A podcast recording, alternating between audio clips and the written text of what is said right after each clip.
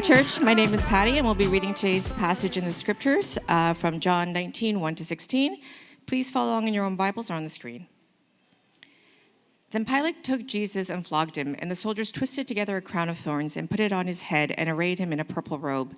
They came up to him, saying, Hail, King of the Jews, and struck him with their hands. Pilate went out again and said to them, See, I am bringing him out to you so that you may know that I am I find no guilt in him. So Jesus came out wearing the crown of thorns and the purple robe. Pilate said to them, Behold the man. When the chief priests and the officers saw him, they cried out, Crucify him, crucify him. Pilate said to them, Take him yourselves and crucify him, for I find no guilt in him. The Jews answered him, We have a law, and according to that law, he ought to die because he has made himself the Son of Man. When Pilate heard the statement, he said he was even more afraid. He entered his headquarters again and said to Jesus, Where are you from? But Jesus gave him no answer. So Pilate said to him, You will not speak to me? Do you not know that I have authority to release you and authority to crucify you? Jesus answered him, You would have no authority over me at all unless it had been given to you from above.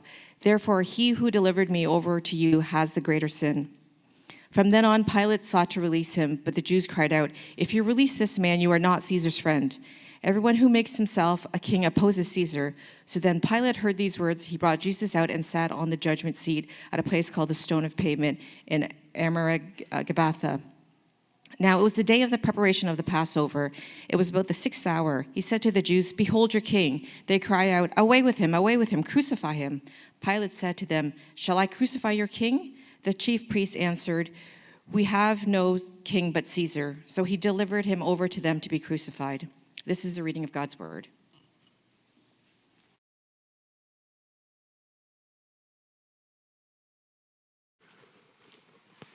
All right. Well, good morning, everyone, and welcome to True North Church. Um, that was a super cute presentation because, uh, and I'm going to say an unpopular opinion, especially for uh, all non parents. That went like maybe a minute and a half too long, right? well, um, come on, you guys were all thinking it. Uh, just, I, I, had my um, two crowns replaced, so it's, it's a temporary crown, so I, I might lisp, okay? So just letting you guys know, okay? well, we are uh, coming to the conclusion of our sermon series through the book of John, and we actually spent the last 12 weeks uh, in this book. And, um, you know, it's one of our longer sermon series. And, and I realized as I was preparing uh, this sermon series, uh, and, you know, just this sermon today and also the next one next week, uh, but I realized, man, even though we spent, um, you know, a, a, fourth of the year in just this book, uh, there's still so much that we skipped.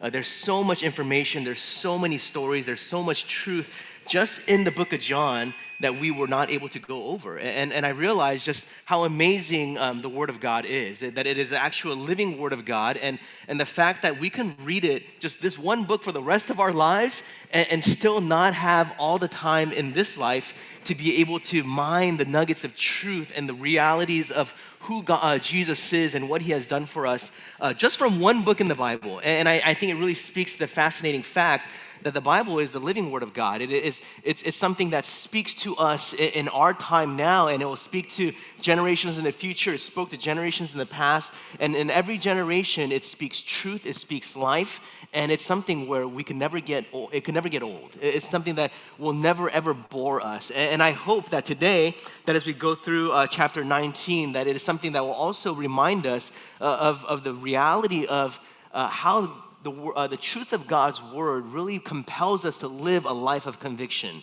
compels us to live a life without fear, compels us to live a life that is very distinct and, and different from what the rest of our culture and the rest of the world uh, prescribes to us. So today, as we go through this passage in John chapter 19, uh, we really see um, the life of Pontius Pilate, or the story of Pontius Pilate, and we're going to see how really we, uh, uh, he is a man who is driven by fear. He is driven by um, uh, a lack of understanding of the eternal, the etern, uh, eternal reality that there is a life after life here on earth. And for a person who is driven by fear, we also see that he's not a man who lives on his convictions, but who is uh, you know, swayed to and fro based on what other people say to him and based on what he thinks he will lose if he chooses a certain path. So today we're going to look at this passage. We're going to really look at how um, the, the, the fear of our lives can really move us to live a life of very little conviction, to live a very small and safe life that really makes no impact or, or really has no meaning um, uh, to the grand scheme of reality and eternity. And how understanding that Jesus, the Son of God, that when we place our faith and believe that He is the Messiah, that He gives us eternal life, that the, that eternal perspective should really shape and form the decisions that we make uh, in our lives here and how we live our lives here on this earth. So, um, today we're going to be starting off with the first point, which is a life driven by fear. A life driven by fear. And I think when I think about Pontius Pilate, uh, the one thing that I realize or one thing that I see is a man who was constantly living in fear. Now, um, Pontius Pilate was the Roman prefect of the region of Judea. Uh, what that meant was that he was an elected official, elected by the Caesar himself, uh, to govern and to oversee a particular region in the Roman Empire. And as the prefect of the region of Judea, this meant that he was in charge of ruling the region while also keeping the peace and alleviating tension.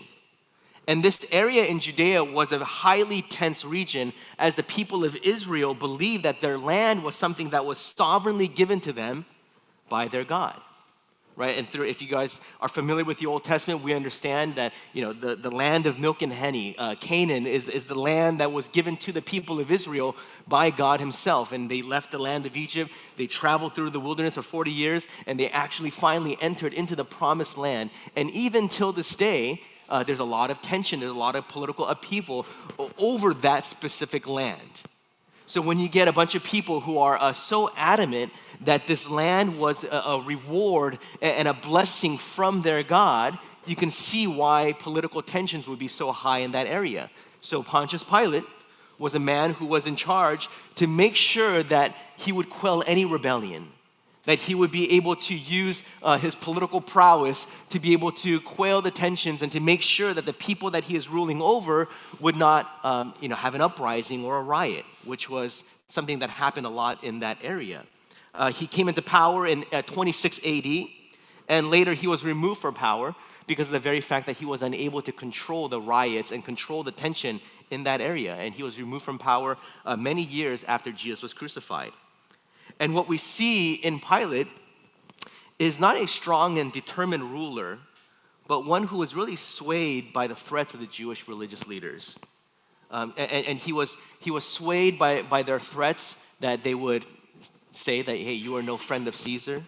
Um, he was swayed by the threats of riots. He was swayed by the threats of the fact that they would, there would be an uprising from the people of Israel to try to overthrow the Roman Empire. And so we see a man who is really driven by fear of this. Basically, he was in fear of what? Losing his position, losing his position as the governor of Judea. So we see some of the decisions that he makes uh, is really driven by fear.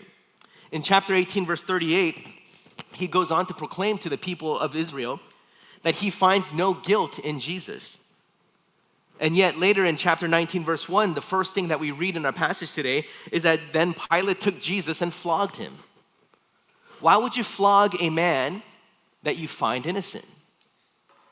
Because he was in fear of the people's reaction if he did not flog him. He was in fear of what the religious leaders, what kind of uprising that they would create.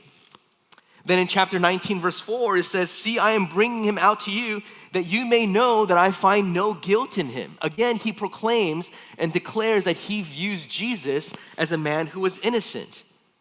Then, in response, in, in verse 6, says, When the chief priests and the officers saw him, they cried out, Crucify him, crucify him. Pilate said to him again, Take him yourselves and crucify him, for I find no guilt in him. So you, you kind of see, you're kind of, there's, there's kind of like this weird uh, uh, wrestling of, of, of us, like, what are, we, what are we supposed to think of Pilate? He almost seems like he is a man who has the sense to know and view the truth. He sees that Jesus is not someone who is guilty, uh, that there's false accusations, and that obviously politically within the Jewish religion, there's people who want to kill Jesus. And then in verse 8, uh, it says that when the Jews answered him, He has made himself the Son of God. It says that when Pilate heard this statement, he was even more afraid. So we get a glimpse and, and a little clue here in this verse. Because previously it never said that Pilate was in fear. It never said that Pilate was afraid.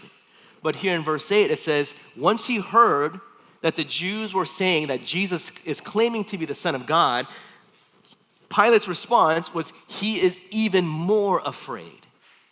So, so why would he be afraid of this? Why would he be afraid of the statement when it says, Oh, Jesus is the Son of God, that he's claiming to be the Son of God? If I heard that, I'd be like, Oh, yeah, he's crazy, let's just kill him. No, he was afraid because in Roman and Greek mythology, uh, there is this idea that the gods would come down disguised in human form to test humans. Right? The most famous of that story is the story of Baucis and Philemon, uh, who welcomed Zeus and Hermes, who was you know, disguised as peasants.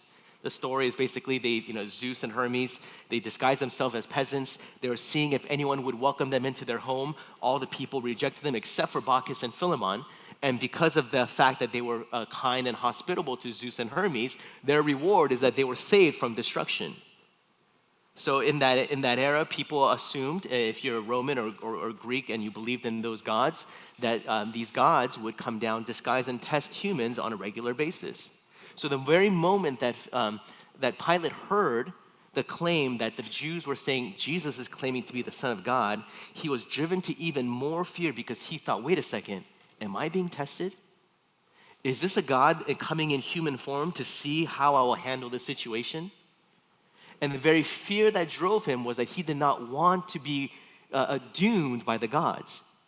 He didn't want to be punished by the gods for living in such a way, for, for, for putting an innocent man to, to death. Because his main desire was not about upholding truth, his main desire was not about uh, conducting himself according to morality or a certain way. His main desire was to do anything he can to keep his position as a high ranking official, to be the, the, the governor and prefect of the land of Judea. So we see the decisions that Pilate makes throughout this story is driven by fear of losing his life and status. And the reason why he was driven by this is because for him, he did not have an eternal perspective. He thought everything in this life from the moment of his birth to the uh, uh, end of his life, that that is what mattered most. So he was striving to make sure that those years that while he's alive on earth, that he would do everything and anything in his power to keep his life, to keep his positions, and to keep his status. I think when we put it that way, uh, we might realize that we and Pilate, we have a lot in common in the way we live our lives in the decisions that we make. Right? Because when we talk about a, life driven by fear, the majority of us, maybe all of us, uh, in, in, many of the ways that we think, in many of the decisions that we make in life, um, it, it's really fear based.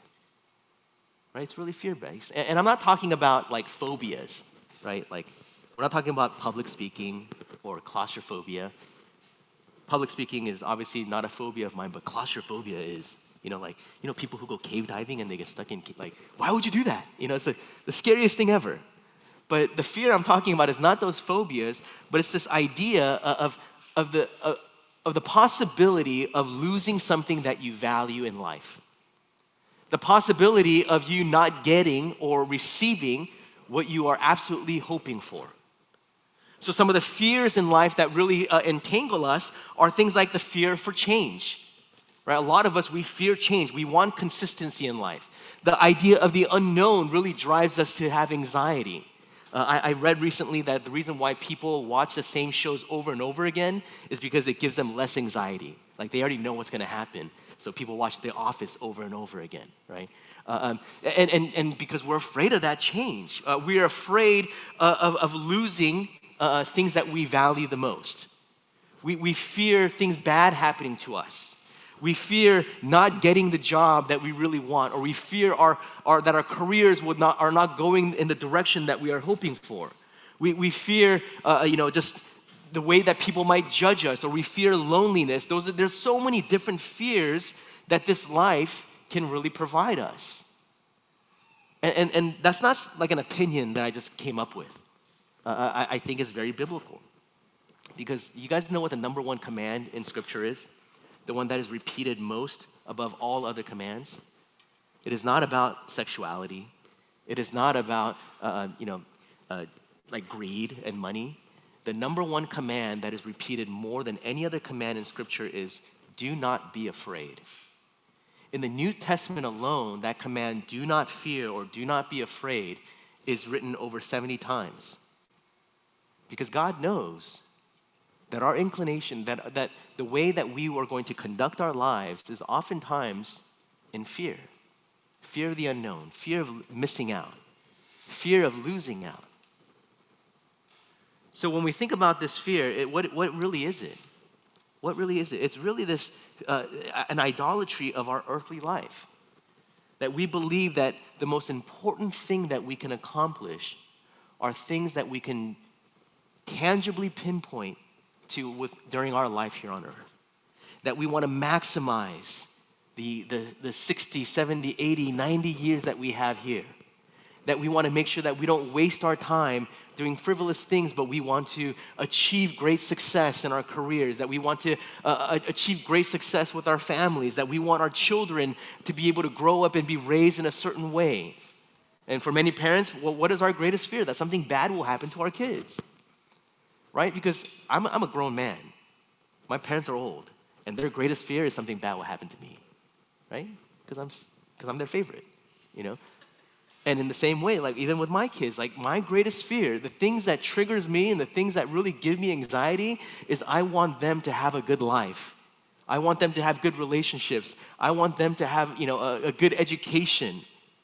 And, and, and, I'm a pastor. I'm like, wait a second, I shouldn't be thinking that. I should be thinking about the greatest thing for them is that they will have a great relationship with Jesus, that they will glorify Him above all things, that above education, above career, above success, that as long as they live their lives for the glory of God's kingdom, that that would be the ultimate indicator of success. And yet, the, every decision that I make for their life is not based upon that ideal of success, but it's based on what the world tells me is a successful childhood good education, good sports, good relationships. Many of us have different fears.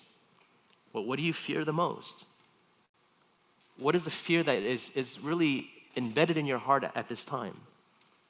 For many of us, it's the economy, the fear of, of recession and depression, the fear of potentially losing your job and being, um, you know, let go.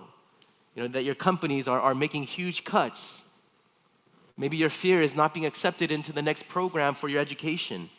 Maybe your fear is a fear of rejection as you're constantly swiping, I don't know which way you guys swipe on your dating apps, you know, but you're not getting matched in, with whoever you want to get matched with. You're like, oh, I'm almost 30 and I'm not dating.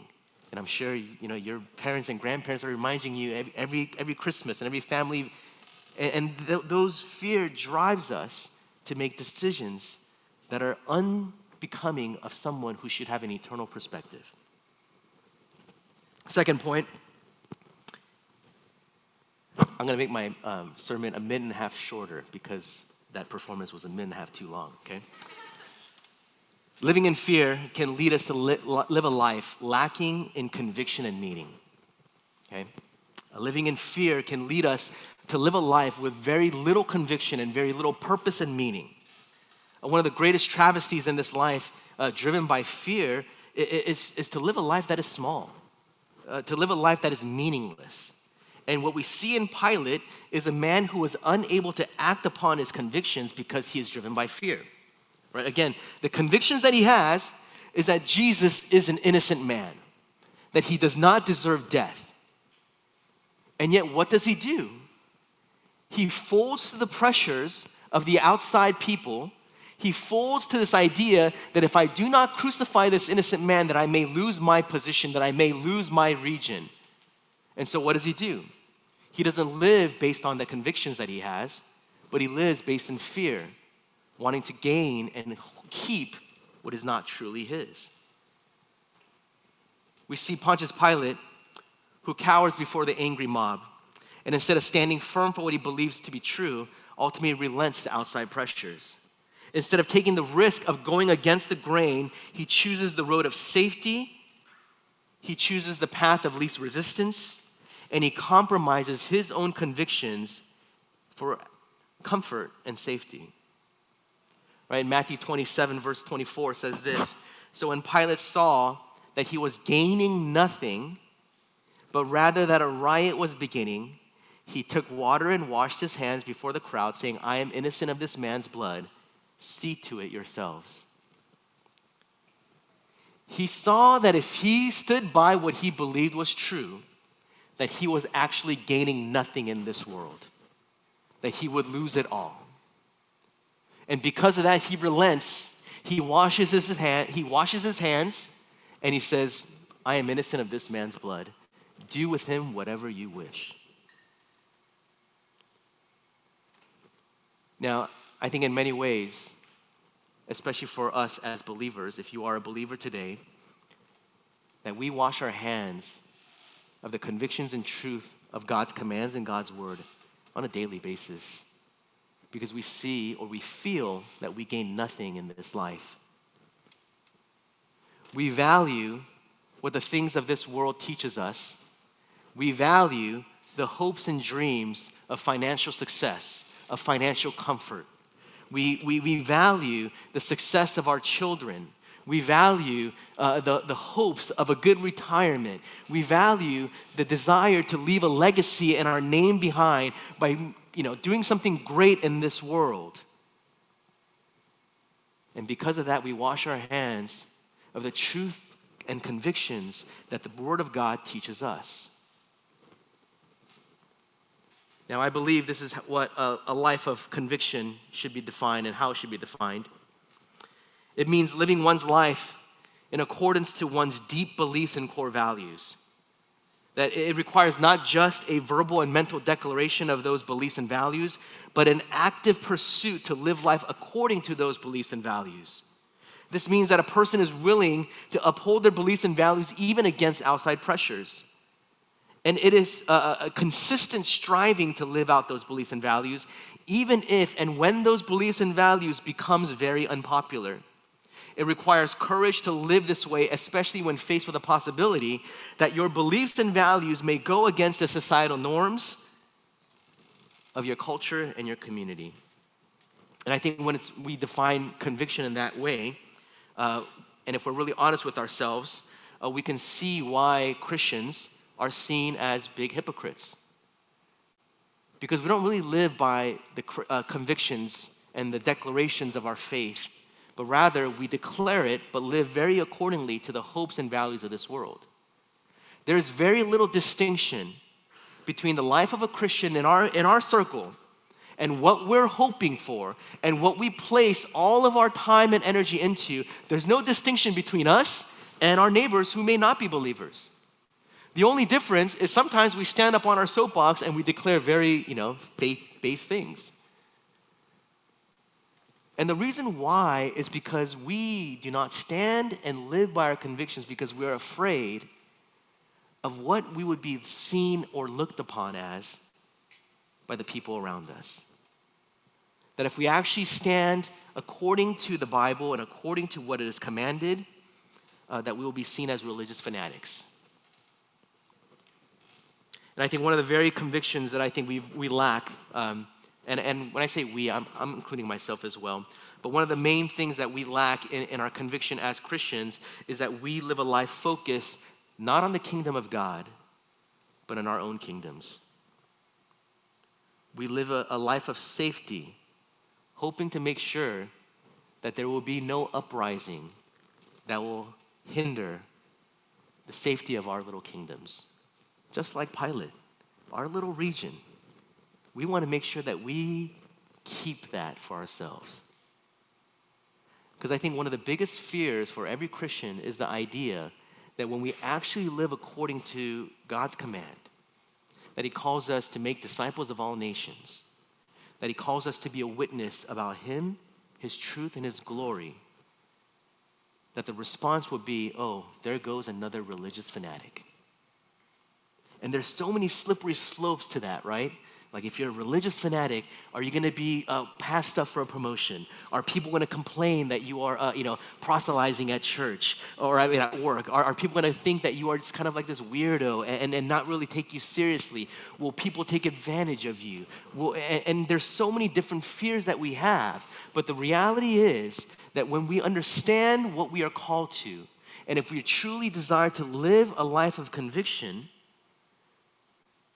that we should not have fear of the repercussions that face us. Even, if, you know, I mean, and, and, and there might be repercussions, there might not be repercussions, I don't know. But there should be no fear of it because we understand that our life is not just the time that we spend here on this earth, but the, spend, uh, the time that we spend here on this earth is but a small fraction of the eternal life that we have in Christ. But the reality and the unfortunate reality is this many of the decisions that we make in life are not based on the convictions that we have through Scripture, but it's based on seeking to keep our lives as comfortable as possible. I mean, why do we why do we choose to live where we live? Because we want the best life for ourselves. Why do we choose to apply or, or change teams or, or move jobs? Because we want the best for our own little kingdom. Why do we choose the schools for our kids? We want the best for their success. Right? And every decision that we make, you have to ask ourselves is it based on the convictions of truth that is uh, spoken in Scripture? Or is it because we live a life seeking small safety and small comforts in our lives?